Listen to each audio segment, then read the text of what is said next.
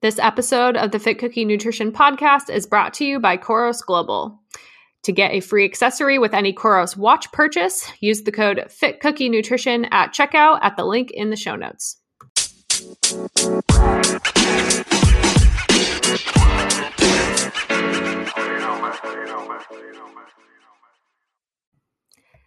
Hey everyone, and welcome to today's episode of the Fit Cookie Nutrition Podcast. I'm your host, Holly Samuel, and I am a registered dietitian, personal trainer, avid runner, cookie lover, and your host today. Today I am interviewing physio Brodie Sharp, who you may know from the Run Smarter series. Um, he has his own podcast. He has his own um, physio, which is the same thing as a physical therapist in America um, in case I know most of my my listeners are US based and asked me that question, so I wanted to clarify. Um, and he has his own practice um, online and in person in Australia.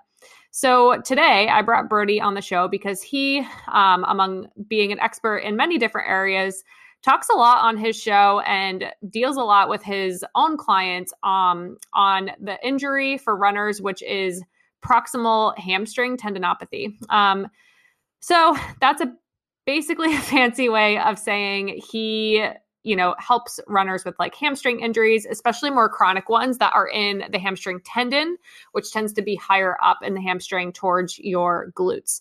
Now i would love to tell you that this was purely out of curiosity and i just wanted to learn more about this injury but i totally brought brodie on the show because i've dealt with this injury myself so there were some selfish motivations um, behind having this episode out for you guys, but I also help um, quite a few of my own clients as a personal trainer um, in conjunction with physical therapists overcome this injury.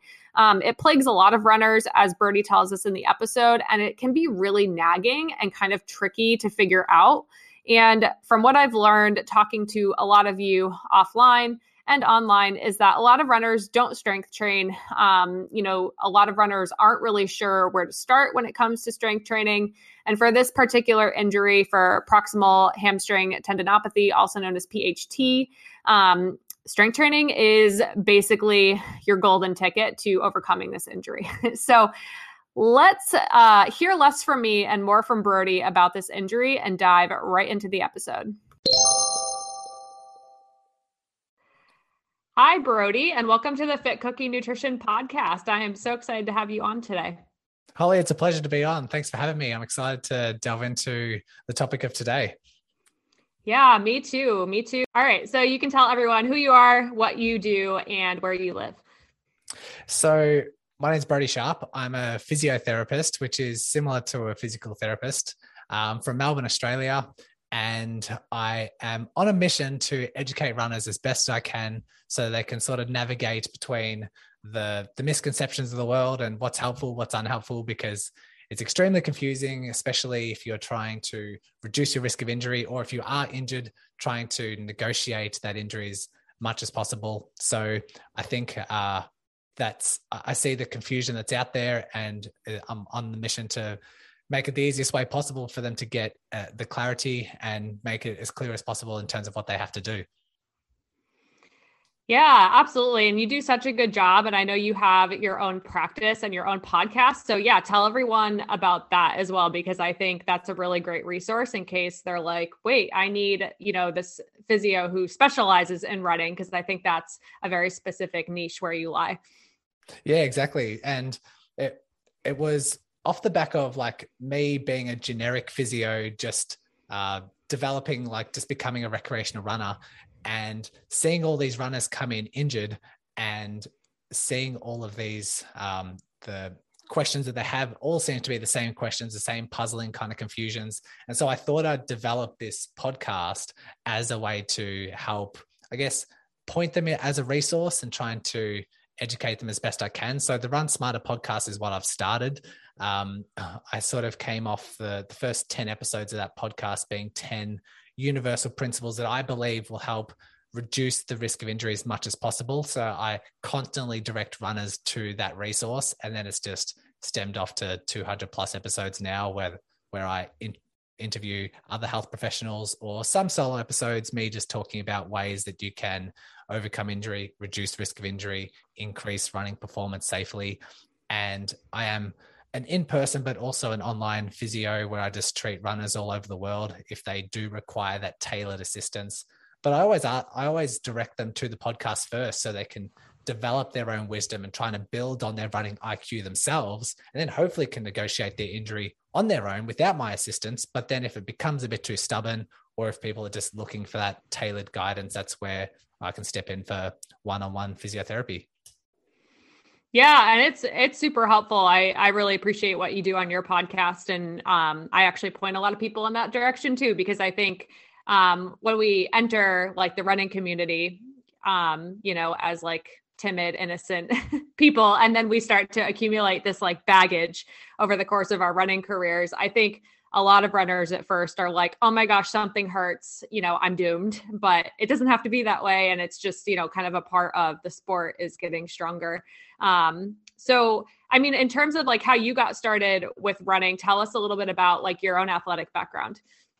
Yeah, so I actually grew up playing basketball as my main sport, and I played that all the way till my early to mid 20s and started playing quite competitively at the later later stages of that career and then once I gave that up, my sister was training for a half marathon at that stage, and she wasn't much of a runner either. And I had fitness behind me, but just wasn't equipped to slow long distance running. So had to take a long time to adjust to that and a few injuries along the way. But that's where it took me. I sort of, as an accountability sake for my sister, I decided to agree to train for this half marathon. And then that led into a marathon that led into several other half marathons and trail events and triathlons as well. And so that sort of jump started my endurance career, which um, was a fun process. I, I love every moment of it now. I absolutely love running. And these days, don't take myself too seriously. I'm just recreationally running around and doing some triathlons and events here and there. But yeah, loving every moment. Yeah, absolutely. I love how you described it too. Like, yeah, I kind of got into running and then like now I have this podcast and I help runners. That's like how I started my business too. I'm like, where, how did I get here? yeah, um, exactly. I think in your intro to your podcast, you say running is life. And I'm like, ah, I can relate to that. Absolutely. Um, well, I'm excited to talk with you today. I know we could talk about a lot of different injuries and runners, but I definitely wanted to bring you on to talk about hamstring issues, in particular proximal hamstring tendinopathy tendinopathy. Um, so actually, first, could you kind of differ- differentiate for us, like some of the different common hamstring issues you see in runners? Because I know they all present a little bit differently. Yeah, I, I, think we can finish off with the proximal hamstring tendinopathy and start with maybe an acute hamstring strain. Uh, not as common with runners unless they're doing some sprinting or some like high intensity efforts or hill sprints or something that demands like a lot of speed. And so the usually when that is presented it's usually quite an acute onset usually it comes on during the run if there's like an intense effort it will require like uh, a huge bout and then all of a sudden that you notice a ping or you notice some sort of sensation in the belly of the hamstring. That usually tends to get worse as you cool down and as things go on. But uh, that management is completely different to a tendinopathy, which is the pathology of the tendon itself. So muscles require tendons as like an anchor point onto the bone. That's how they attach onto bone and um, move around the skeleton. And what happens with the hamstring, high up in the hamstring, close close to the hips and around the glutes, is that it attaches onto the sitting bone. And so the sitting bone, um, as the tendon attaches onto that, that tendon itself can become quite irritated if it's overused. So if the demand is quite high, sometimes fast running, sometimes hill running, or sometimes it's increasing your overall load to abruptly might might cause that uh, that might have caused that tendon to start developing symptoms. And so that's when it develops into a tendinopathy, which can become quite problematic for a lot of runners, triathletes, and endurance, uh, yeah, endurance athletes. Yeah, thank you for kind of like going into the difference for us because I think, um, yeah, a lot of runners might experience like that initial like hamstring, like no, it like feels like it's pulled or tweaked, and then um, maybe don't do the right thing or don't address it and then it can i know turn into like more of a nagging problem. Like why like why in particular does um like the tendon issue i know tendon issues in general but in particular this one why does it tend to just like linger in in your experience sometimes it's misdiagnosed and i think the awareness around proximal hamstring tendinopathy is more mainstream these days. 10 years ago, it wasn't really talked about too much.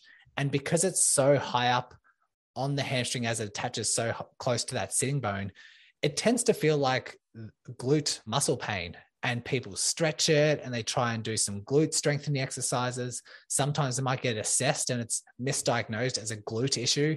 And so they're given these stretches and these glute exercises, which can sort of settle down the pain momentarily, but long term just doesn't do anything about it. Um, so that can be one potential reason. The other reason is if it is misdiagnosed, then you can continue doing something that has irritated it in the past and then just continue furthering to irritate it. So, like I said, hill work, um, any sort of sprint work, if you're a triathlete and you're doing hard sessions on the bike and then you get off the bike and go for a run, that's enormous demand for those hamstring tendons. But then, if it is irritated, one other particular reason why it does carry on is because the irritation can carry over into everyday life. So, sitting can be very problematic for people with this high hamstring tendinopathy. So, because it attaches onto the sitting bone, if it is irritated, then sitting, particularly on hard surfaces, particularly in low chairs, um, particularly if you cross your legs, that further compresses and irritates that tendon. And so it carries over into the, the everyday necessities that we need. Bending over, squatting, picking things up off the floor, that can become an irritant as well. And so it becomes more difficult to settle because it's not just as simple as decreasing your running loads or um, doing some strength exercises. Because if you are having to sit for eight hours a day, if you are an office worker and it's constantly being more irritated, it's extremely hard to negotiate, very hard to overcome. That's why you see these prolonged recoveries. Yeah, absolutely. And I'm like nodding my head along. This is like also a, a, selfish podcast. This is something I've of course dealt with um, for a long time and kind of addressed and fixed. But yeah, I mean, like sitting is like the worst. And it's something that, you know, if you're just like an average human doing your job or driving a car, like it does carry into your everyday life. So I could see where that would be just like not helping you get ahead when you're not running. Yeah, I could put my hand up as well. When I was running marathons, I was fine with my hamstrings and then decided to commit to triathlons, which or sprint distance triathlons, which required a lot more faster running and harder efforts on the bike, which then you get off the bike and you have to do some fast sprinting. Like I said, huge demands for the the hamstring tendon. And my um, over the last couple of years, I've dealt with bouts of proximal hamstring tendinopathy as well. Mm-hmm. Yeah, absolutely. And I even tried like, you know, I was trying to figure out, all right, like I want to add in like cross training to my routine. Like I'm doing pretty good in general. And I tried sitting on the bike and that was just like a trigger, just like sitting on the seat. And I was like, all right, well, maybe we'll think about this differently. um, so yeah, then yeah. sprinting off of the bike, I like cringed when you said that. I was like, oh, that sounds tough. um, yeah and like you said, this injury um, and hamstring stuff, you know, in general can present when we're running faster, um, when we're doing hills, when we've maybe done too much too soon. So if someone's like, ooh, like this seems like it's kind of common, like I want to learn how to prevent that in general, do you have any just like general preventative recommendations? The recommendations would be first of all, like the global recommendations to reduce all injuries, and that is to reduce abrupt changes in your training loads. So, yes, you can uh, do hill work. Yes, you can do speed work. Yes, you can train for sprint distance triathlons. However, you do need to make sure that training is gradual, and you do need to make sure that you foster your training within your own adaptation zone and make sure there's just not that huge abrupt shift in training. If you want to focus on the proximal hamstring itself in regards to reducing risk of injury. It's just trying to make sure that that is a really strong link in your in your body. You don't you want to make sure that your hamstrings are strong so they can tolerate higher amounts so that you do have a little bit more wiggle room or a little bit more leeway when it comes to introducing hill work, speed work, um, higher volumes. And so you can do that with strength training You can do that with incorporating, say, a prone hamstring curl. Most people are familiar with the gym machine that you lie down your stomach and you curl a set of weights um, behind your ankles towards your, your hips. Uh, deadlifts, especially single leg deadlifts, kettlebell swings. Once you're all, once you've adapted to those exercises and you're progressively getting stronger with those exercises, that creates a higher capacity for your tendon, uh, for the hamstring tendon and for the hamstring muscle belly. And so it's harder to uh, have an abrupt change in training and overuse that particular tendon. I love that recommendation. And also too, um, this could probably be a whole podcast episode on its own, but like I just noticed like you didn't say anything about like aggressive flexibility drills or anything like that for the hamstrings. So for someone thinking, oh, like I need to stretch, stretch, stretch my hamstrings to keep them healthy, like is there research on that going one way or the other? Or Any recommendation behind that? Uh, flexible tendons aren't do not reduce your risk of developing a tendinopathy. What we care about is capacity because your um, tendons are a structure that have to produce and absorb a la- large amount of force. And so it's all about training loads, and training loads are independent of how stiff or how tight or how flexible your tendons are.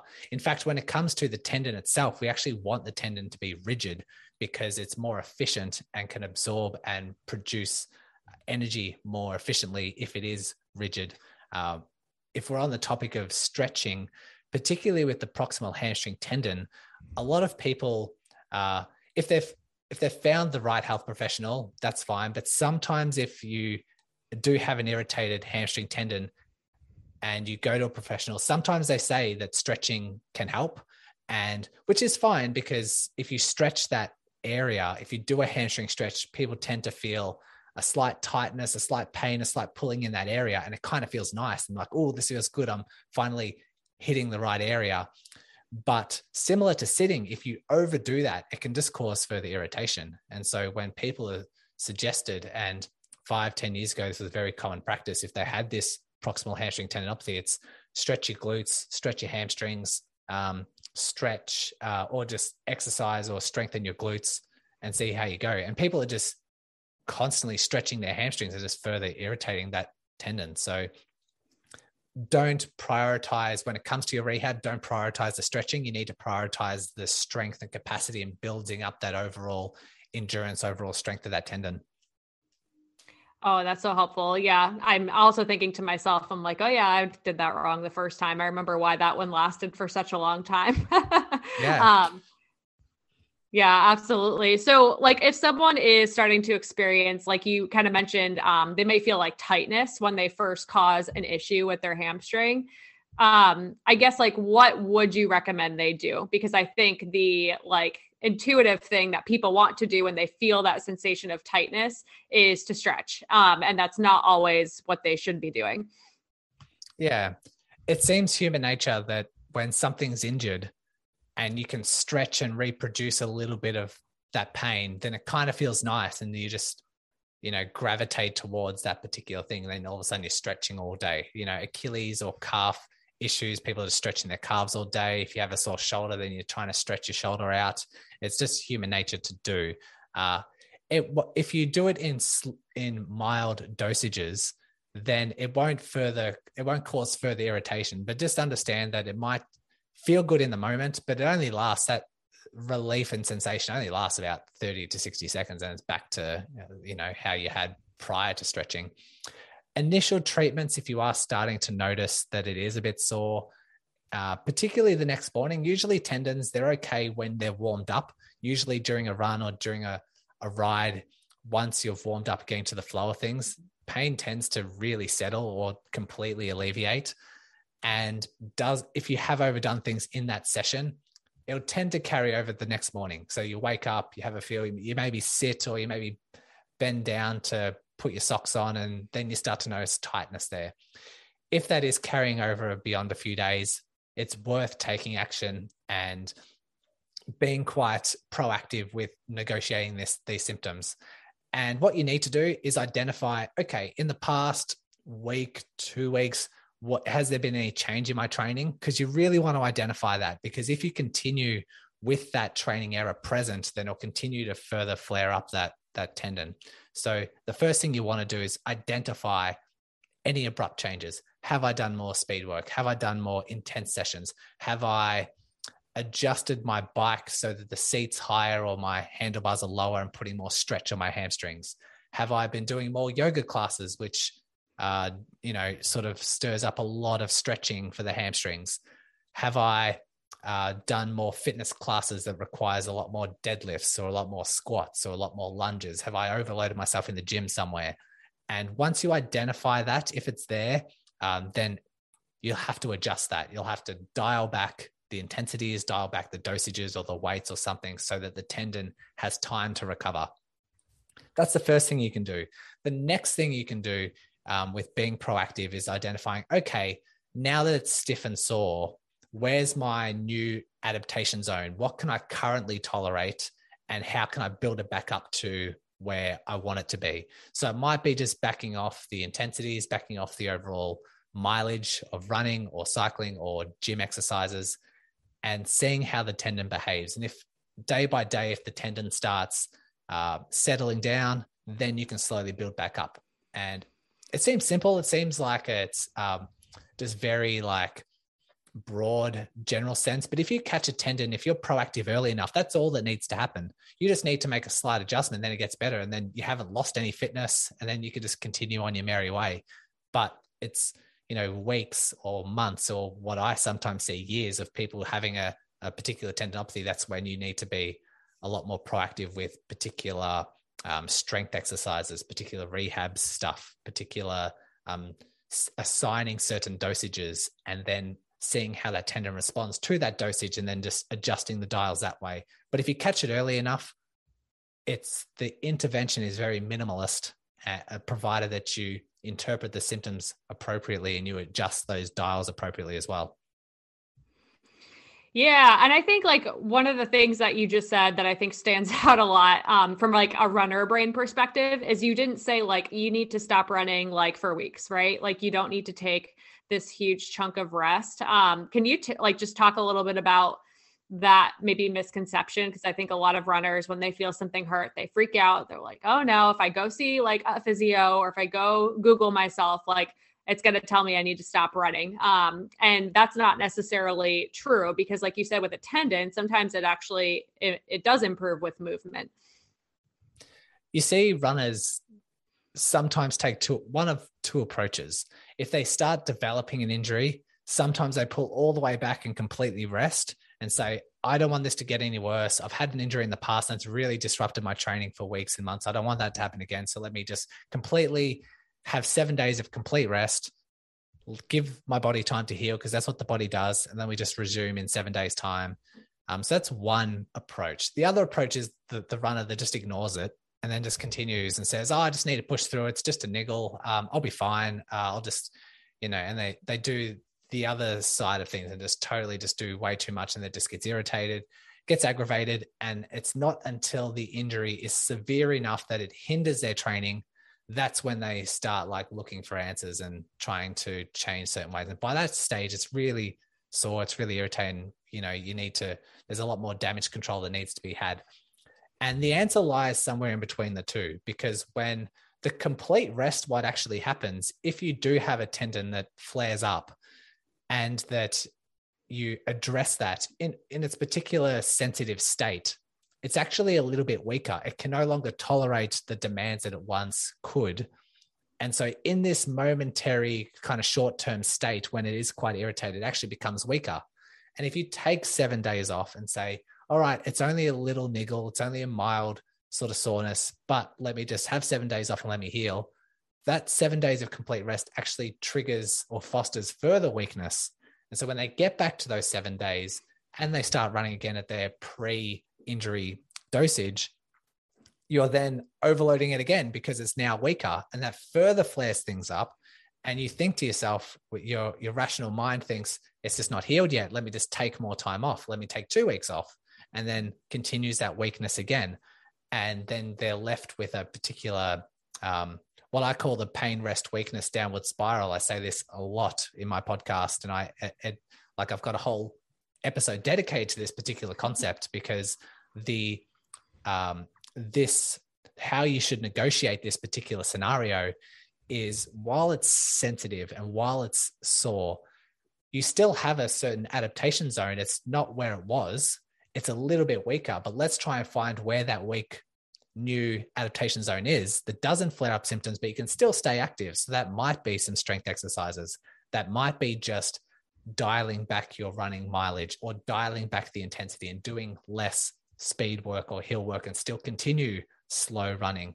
It all just depends. And you'll have to decide with either a trained health professional to guide you along that way or accurately interpret your symptoms. And so paying attention to symptoms over 24 hours. And if everything's fine with that certain dosage and there's no flare up of symptoms, you can say, okay, maybe I've negotiated that dosage and then just slowly build up from there. So, yes, in most cases, for most running related injuries, you can still run provided that you accurately interpret how symptoms are behaving and seeing where that dosage currently is. There are exceptions to the rule. Stress fractures are usually the main um, exception.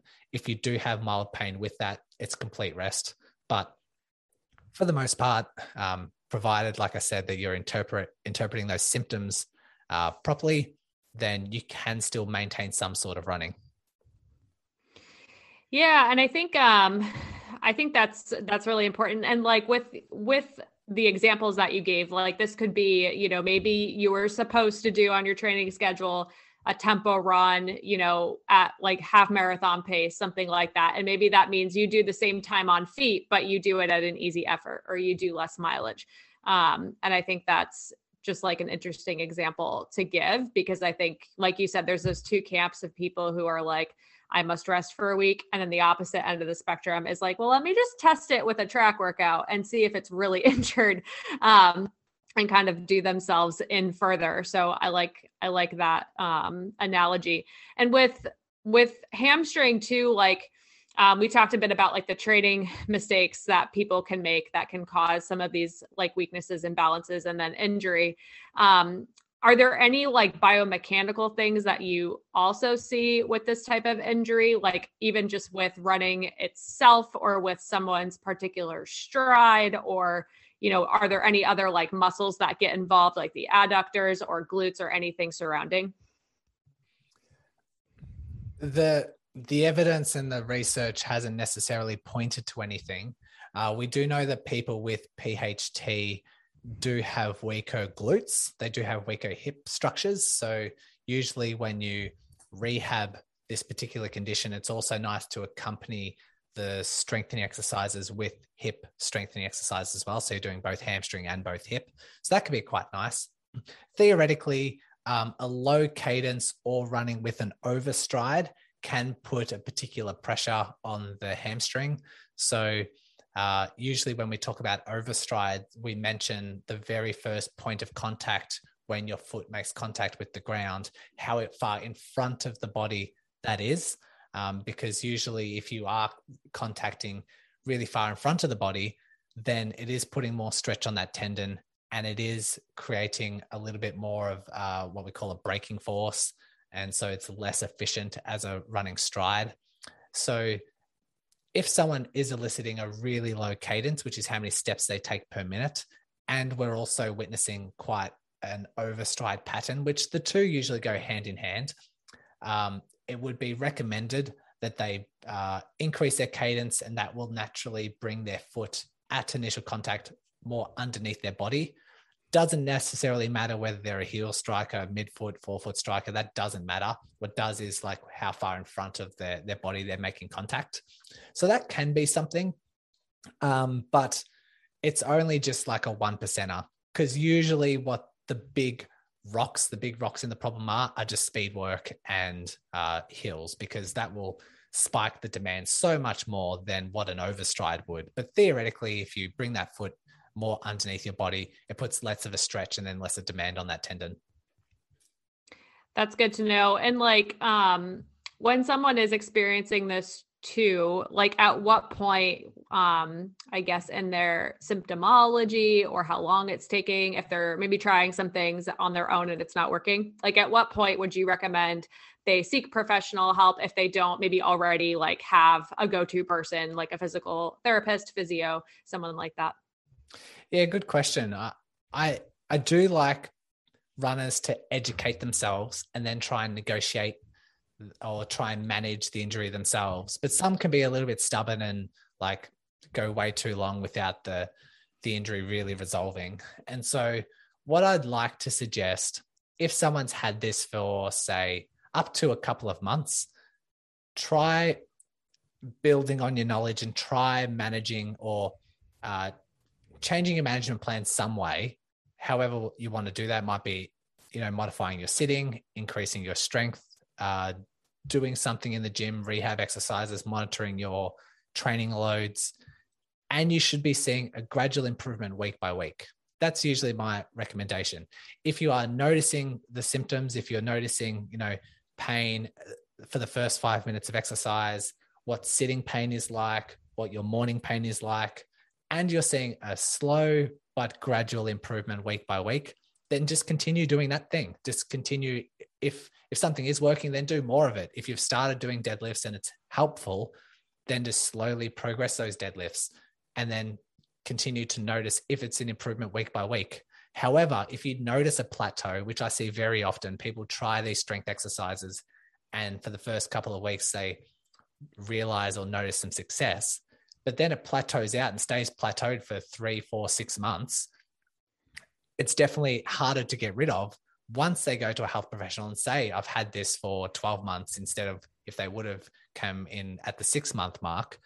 So that's why I always say that if there is a gradual improvement week by week, and be honest with yourself, if there is that um, improvement week by week, then just continue what you're doing. But if there's a plateau, or if there's constant flare ups, or if there's constant hiccups in that week by week um, trend, then you need to seek help because the odds are if you haven't identified something or there's maybe some tweaks that you're unaware of that could help proceed the right direction um, and you haven't picked it up yourself, then it's going to be the odds of you continuing in that flared up state and having those future hiccups or having that plateau stay at a plateaued state, the odds are quite high. So that's when I usually recommend seek professional guidance. Um, and change up your management plan. Because if it's not working what you've previously been doing, then don't continue doing it, which is a really big tip that I have for PHT clients because I talk with them all the time. Like my caseload currently is about 70% of my entire caseload is PHT.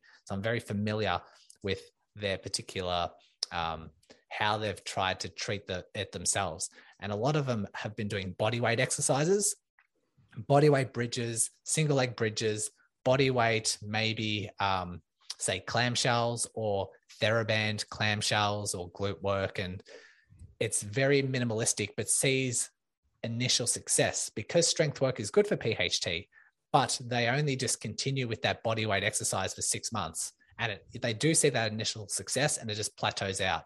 And because they've seen that initial success, they start doing more of it. They start doing more reps or um, they start maybe applying a little bit of weight, but just stays really light. It stays really body weight, just high reps, and they just um, have created a ceiling for themselves rehab wise. And it's not until they start progressing those exercises and doing heavier stuff and fostering that tendon to adapt to heavier stuff, which is where they see better or they see a, a bit of a kickstart in their rehab trajectory. Hey, everybody, have you heard from our newest sponsor, Coros Wearables? Coros makes GPS watches that help athletes train to be their best. Coros uses top of the line hardware with innovative technology to provide endurance athletes with the gear that they need. When you use a Coros product, you know you're getting a tool that has been designed, tested, and perfected for the athlete by the athlete. And speaking of athletes sponsored by Coros Global, have you heard of Eliud Kipchoge? Des Linden, Emma Bates, Molly Seidel. I mean, come on, you've probably heard of them, and they use Coros products. Coros watches allow you to create your own personalized workouts and training plans for running, cycling, swimming, and even strength or core workout at the gym. If you need an extra reminder to properly fuel during your workout, Coros has you covered with their customizable nutrition alerts. So you can basically have me on your wrist, pinging you every 30 to 45 minutes on your runs to remind you to fuel. Pretty cool stuff. Coros users have set world records, Eliud Kipchoge, and been to the highest point on earth, pushing their products to the extremes. At Coros, creation and innovation is never ending. And for Coros, the user is the focus. So if you are looking to try out a new Coros product and you want to be part of the Coros community, you can use code Fit Cookie Nutrition at checkout to receive a free accessory with your watch purchase. You can use the link that's in the show notes to do this, and you just can pick out whatever accessory that you want on their page and add it to your cart, and you'll get it for free with the code Fit Cookie Nutrition. I personally switched over to the Coros Apex over a year ago now from my Garmin Forerunner 220, which I also loved, but the Apex is gorgeous. It's probably one of their more simple models, which kind of defines what I look for in a watch. I just want it to be simple, although this one does still have quite a few bells and whistles that I use. Um, and it's honestly super comfortable to wear. It's not too big on your wrist and the interface is really really pretty and the app is easy to use. So again if you're looking to try out a coros product visit the link in the show notes. Use code fit cookie nutrition at checkout to get a free accessory with your purchase. Now let's get back to today's episode with making that like transition where you know someone is doing those exercises they've been seeing some success um, they're comfortable with it it's body weight you know they're not intimidated by it probably um, do you see like one of the barriers to adding more weight being like you know unsure of like what levels of pain are normal like because they're not used to strength training in general? And how would you um, kind of help someone navigate doing that in a safe way that's productive there are definitely ways you can be safe and have a very gradual step. And a lot of people are very fearful of doing squats and deadlifts because sometimes that's what's flared them up in the past. Sometimes they've read or listened to um, information said deadlifts are really good for the recovery of proximal hamstring tendinopathy. And then they do deadlifts and it's way too much. And then they're just flared up for seven days. And then they're scared to return back to it because they think that's not good for me. Um, but it does need to be in their program, no matter how gradual it is. Sometimes I start with people doing deadlifts and they do maybe 10 pounds and maybe like for the most severe cases, because sometimes I see people with this for four or five years just because they've mismanaged it for that long, that period of time. But as soon as they start managing and doing the right things, they start getting better. So if someone is really weak, really ir- irritated, like the worst case scenario, I start them with 10, 15 pound deadlifts and all they do is a quarter range. That's all they do. They only just bring the the dumbbells just above their knees, and maybe they hold that. Maybe they hold it for five seconds and then come back up, and then maybe they do that ten times, and that's a start. And we pay attention to symptoms along the way. Pain during the exercise is totally fine as long as it's around. If it's under four out of ten pain, and what how we subject to that is uh, a bit uh, of another story. But um, reasonably speaking, under four out of 10 pain that doesn't carry over and flare things up afterwards and pain returns to baseline within 24 hours, that's usually fine. In fact, if you aim for pain free exercises during the exercise, if you aim for pain free, your progress is going to be very slow and it's going to be so hard to make those adjustments. Where in fact, I prefer if the pain level is a zero or a one during that exercise, it's worth increasing the weights or increasing the range of movement to try and hone in around that two or three out of 10 pain because we know that's you're going to be more productive and we know it's not harmful for the tendon you're not making the tendon worse.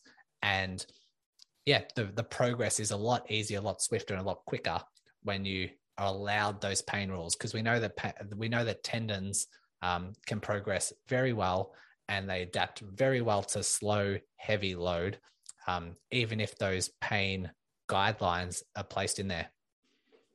I'm really glad you mentioned that because I think that is like uh, it's intimidating. Like if someone is going to add, you know, more complexity to their program, and then they're like, "Oh, that really, you know, I I I feel something, you know, in the hamstring," and I'm kind of afraid to keep going with that. So I think that too is probably where working with a professional and having that guidance to say, "No, no, like this is actually okay," um, is really like encouraging. Yeah, I totally agree. And I understand the fear that people have. I understand that if they've had a flare up from a certain exercise in the past, or they think that if they really load up their tendon with heavy stuff, that it's going to make their tendon worse. It's going to create more of a tear. It's going to, yeah, just further contribute to the pathology. I understand all those apprehensions that are in there, but if you're educated correctly on the the right pain levels and the guidance and all that sort of thing, then actually a little bit of pain during exercise should be encouraged, should be um, fostered. So yeah, it does take a little bit of education, just reassuring a lot of people. Yeah, and with um with the proximal hamstring tendinopathy, do you find that like I guess where like if someone's coming to you in particular um like let's go with someone where it's a bit more complicated. Maybe they've had it for several months or even years um and maybe they have tried certain things in the past. Like where would you typically start someone like that um in like the actual like strength program? And how would you progress them? Like how quickly do you typically like add weight and at like what intervals? And range of motion too which you mentioned. Yeah it's going to depend because you might have a 55 year old frail lady who's never done strength work before and just loves running, but hasn't run for six months because of this and hasn't done any gym work, that's going to be different from someone who's had it for the same amount of time, but is still running and is doing a little bit of gym work that does flare them up here and there, but still um, they've got very different starting points. And so it's my job as a, a therapist to trying to find out what factors I can gather to find a starting point. And so you ask them about what their what their exercise has been like the past few weeks or the past few months, what their experience is like with heavy lifting or with gym stuff, and um, what their sitting tolerance is like, what it's feel what it feels like to bend forward, like all these sort of things. Just gather a little bit of data for us to justify. I think this is a starting point, and that's just a guess based on the data and based on my experience. And we just have that starting point to see how you respond. And what I do with my online runners is have them document and comment on day by day when it comes to certain exercises. I felt a two out of 10 pain during these deadlifts. Afterwards, it was a bit achy for maybe two hours. Uh, by the next day, return to baseline symptoms. And then we can say, fantastic, that's a success. Let's see if we can get away with a little bit more. Let's see if we can get away with a little bit more. And then we're slowly just dialing it up a little bit more to see and just seeing how things respond. So it's very tailored um, how they progress. If someone was to do a deadlift of the same dosage and say, Oh, my pain was like a three or a four, unsure what it was, and lingered around for a few hours. And the next morning it was slightly irritated than it was the morning before. Then you're sort of thinking, okay, it's not alarming. We definitely won't progress. Maybe we keep at that dosage for a week and see if that those symptoms calm down. And if they don't calm down, maybe it's worth backing up a little bit and regressing slightly. Um, but usually, I like to see how we go, starting with lightweight and then getting a full range of movement. So start with a quarter range, then go to a half, then go to three quarters of range.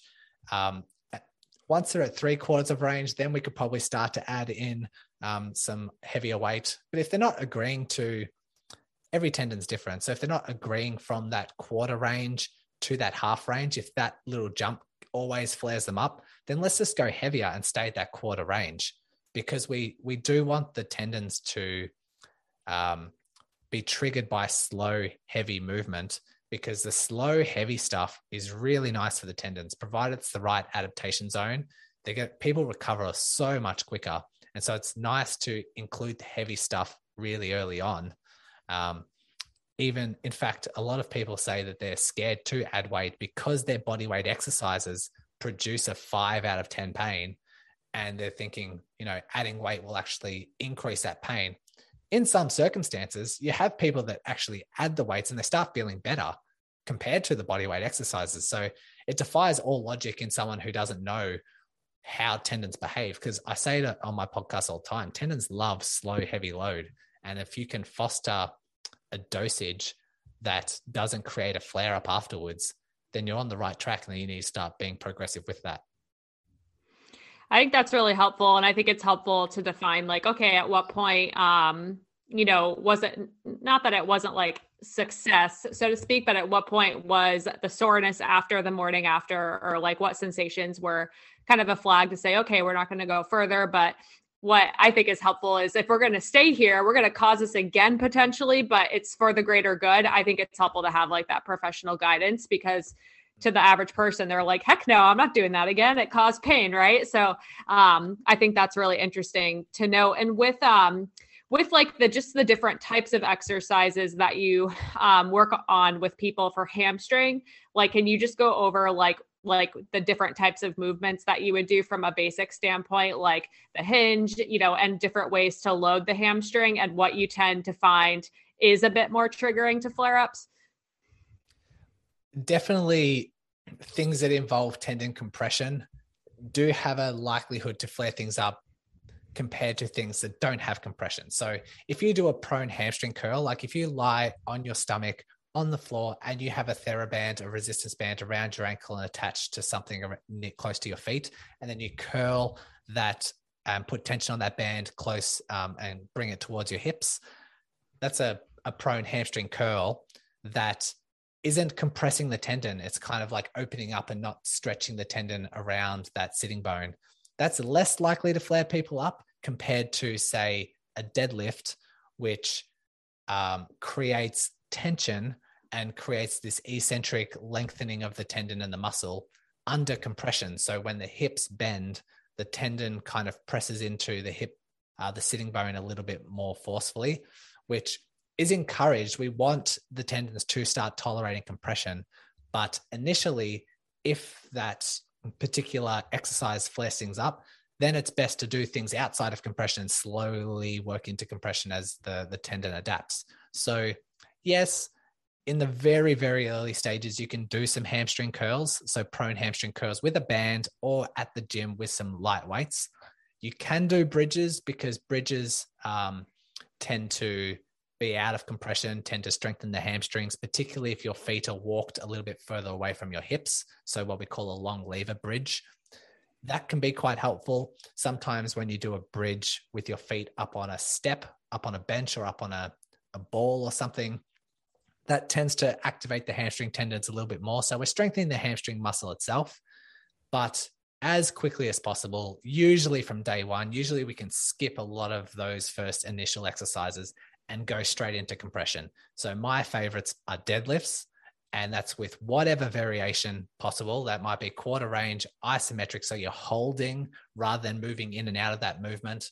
Um, but if you can tolerate it, that's going in there day one straight away.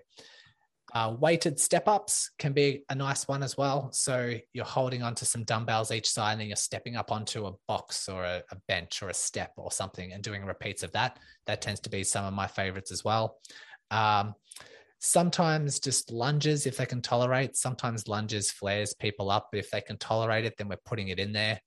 And then just some glute stuff. Like I said, um, people with hamstring tendinopathies tend to be a little bit more successful if you concurrently add in um, some hip exercises, so crab walks um, or like TheraBand side to side walking. Uh, hip hikes or hip hinges are a really nice one, and just trying to incorporate a few of those. But then it could just be very generic after that. So those base foundation exercises, we're then progressing. If you just do deadlifts and you get really good at deadlifts, you're going to do it very well for your uh, hamstring tendon. And then after that, like the next stage is just trying to tailor to your specific demands. So if you are a triathlete or if you are trying to do a fast 5K, then we want to try and introduce some speed. We want to try and introduce something that's a little bit more fast. So kettlebell swings or single leg deadlifts or box jumps or plyo lunges, all these sort of things that just try to uh, mimic the demands of the tendon that we want to call upon it in the in your future goals and future demands that you want and future capacities and uh, all those sorts of things. And that's great. I think you, I think it's important that you mentioned like, and I've heard you say this on your podcast before, like part of the like physical therapy routine should be introducing like the speed work, like the actual like running components. Um, so I guess what are some common mistakes like you see in runners when they're like been strength training a lot. My hamstring feels great. I'm doing awesome and I want to go get back into speed work. Like what what are some mistakes that you may maybe see runners make and what like again, it probably depends on the person, but like where do you typically start when it comes to adding in some of those triggering things in the actual sport like speed work, hills or like getting off the bike and doing a brick run? Hmm. And again, it's like gathering as much data as I can to come up with an answer similar to okay where what what strength exercises can we start with? Well let's gather data of how strong they are in the past and their capacities. The same thing is with when we need to introduce running or introduce speed work. It's like okay how much do we think the person can tolerate? Have they been running? If they haven't been running for more than 2 months then we're starting from baseline. We are starting from the most basic fundamental exercise, a lot of walking with a little bit of running. I usually incorporate a um, progression chart, run walk progression chart. And the very first one for most people is they do four rounds of running for one minute, walking for two minutes, and just just do that. So all in all, the exercise itself probably goes for about 12 minutes. Um, and we have four minutes of running in there. And that is slow, that is level, flat terrain, and just seeing how people negotiate. And exactly the same with the deadlifts. We pay attention to symptoms during, symptoms afterwards, symptoms the next day. And if that's successful, then in a couple of days' time, you can do the next thing. That's for someone who hasn't ran for a very long period of time. Um, so it is a very conservative, very slow dosage. But some people I like to start halfway down that progression chart and say, let's give this a go and see how things go. Um, and then once they're into, say, 30 minutes of running or say 45 minutes of running continuous without issues, then let's start to introduce some speed work. And speed work is very subjective, which is where a lot of runners do sort of get it wrong um, because speed could be a flat out sprint, or it could just be a very, very slight uptick in your current slow running that's introducing speed, but where do we how do we introduce it? Usually I introduce either speed, like as in just measuring their miles per minute or their kilometers per minute, um, or just measuring their rate of perceived effort. So their RPE out of 10, how intense they feel that exercise is. And then just slowly introduce, it, introduce again. So let's say, let's do a 30 minute continuous run, but throughout that continuous run, let's do 60 seconds of a slightly faster speed and let's see how that feels and do that four times in that run. And then we're slowly introducing more and more and more. And so you asked at the start like what are some common mistakes and where where do people go wrong? And usually it's uh, doing things too quickly not being patient not interpreting symptoms um, appropriately but then just not knowing that there are all of these little um, these little steps, these little like progressions forward. They think that, okay, I've done my strength work. I haven't ran for 12 months, but let's see how running goes. And they run for four miles. And then they then it flares up and they say, Oh, running, I'm not ready for running. Um, maybe I'll wait for a couple of months. But you know, you can run really slow and you can run really short, and that's a success. And then we just build up from there. And so it's trying to work out those little progressions and diligently going through those progressions, which is the safest possible way. Yeah, and on like that um other end of the extreme we were talking about where, you know, they're like, well, maybe I'll fight fire with fire and see what happens. I think sometimes like ego or just comparing your past performances can get in the way where you're like, yeah, it's just four miles. That's an easy run. But if you haven't run in several months or if your kind of baseline has decreased a little bit because of the weak tendon, then you got to start maybe at like a run walk or two miles or something like that. Um, so I appreciate throwing that in there as well. And I know this could probably also be another podcast episode within itself, but for this particular issue, I know you talked about the research supporting um, like the kind of slower, heavier loads and strength training and some you know nuances to that are there any other what i like to call like fancy therapies that are also effective for this, like dry needling, shockwave therapy. There's a lot of things out there right now. There are tons. Um, I will start by saying that a lot of the hands on stuff is just based on the individual response. So sometimes dry needling can be really effective, sometimes a massage can be really effective, but they're usually for short term only. Massage guns, I've seen people use that a, a whole bunch. Um, it's it's for a short term only. It's only settling things down. If it does settle things down at all, it all depends on the individual. But it might settle things down for one to two days. And in those one to two days, that's when we like to have the opportunity to do your strength exercises that might be a little bit sore um, beforehand. So it gives you an opportunity or a bit of a window to be more proactive with strength training, all the stuff that we know works really well in the long term. Uh, but that's all individual preference the shockwave, um, you need to pick your person. The, the, there's different responders to shockwave. I've had um, Benoy Mathew on my podcast, who's a shockwave specialist. The right candidate for shockwave is usually one who is low levels of pain and just really stubborn, just not responding to good management treatment. So if people have applied progressive, heavy, slow loading, their load management is um, on point. They're doing all the right things, and it's still stubborn, hovering around this one or two out of 10 pain all the time.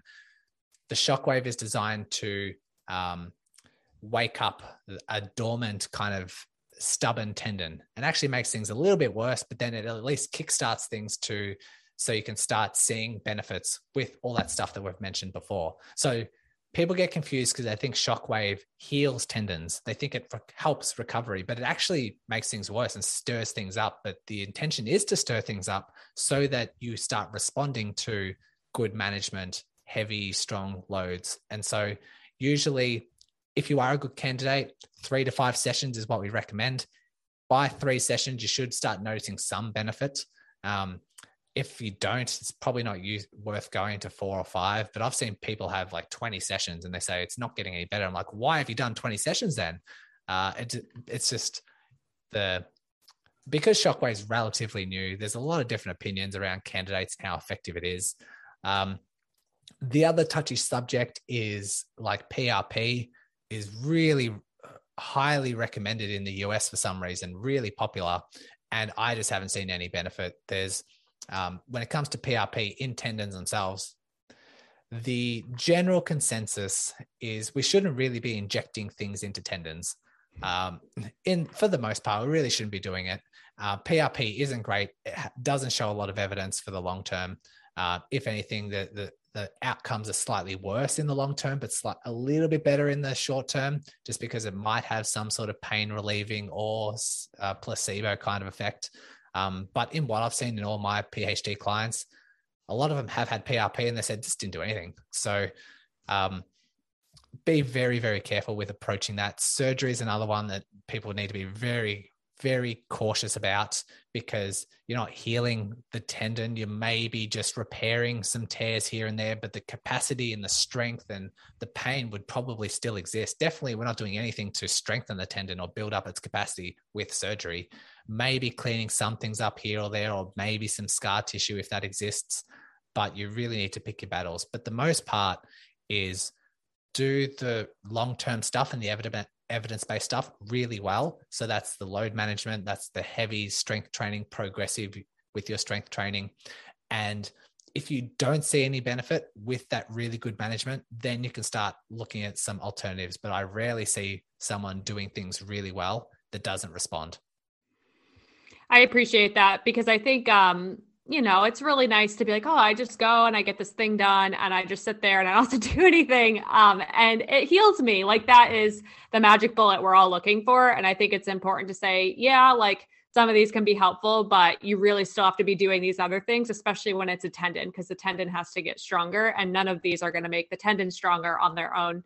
Um, so I appreciate that because there's so many options out there now, and a lot of people have Theraguns in their home, so um, they use them use them smartly. Um, but man, yeah, I mean, we could talk for such a long time on this. I know you're such a wealth of information on so many injuries, but in particular this one, especially if you have such a huge client caseload who deals with this. Um, I'm sure they really appreciate you. But where can everyone listening find you and your practice and your podcast and all the resources that you offer? So you can go to the Run Smarter podcast, it's wherever you find your podcasts. And I always recommend people go listen to the first 10 episodes. So the 10 universal principles to overcome and manage and reduce your risk of injuries. Um, and then once you had to listen to those 10, you can flick through the feed and um, find topics that you're interested in. I also have a second podcast that not a lot of people know about. It's called the Overcoming Proximal Hamstring Tendinopathy podcast, which is a mouthful, but is addressing PHT specifically. If you do have PHT, it'd be a wealth of resource for you to go to. Um, anything else, like on Instagram, I am at Run Smarter Series. If you are interested on um, just where the evidence lies with a lot of these particular issues, um, you can go to there. And on my podcast and in the show notes as well is a link to um, a free injury chat if you wanted to have that, just to have a chat to see if there are ways or to better understand your injury or if online physio is appropriate for you and how that exactly works. Um, the link to that is on my website as well, and it's runsmarter.online. Awesome. Yeah, I appreciate that. The PHT podcast also sounds very appropriate for this conversation. So I appreciate you plugging that as well. Um, well, and I'm going to ask you my end of the podcast question. I don't know if I warned you about this or not. Um, but basically, you are about to cross the finish line of like the best race you've ever had. Great day. Um, your hamstring did not bother you the whole time. And what song would be playing to embody what you're feeling in that moment? Uh, I would say Macklemore "Can't Hold Us" is usually the one that gets me up and going, so I'd pick that one. Oh, that's a great song. People have no one said that before, but that's that's a good one. I, I am quite different with my my music selection, but yes, it, it, would get me pumping. Oh, I love it. Well, Brodie, thank you so much for coming on the show, and I hope people go check out all of your resources. And yeah, thank you so much.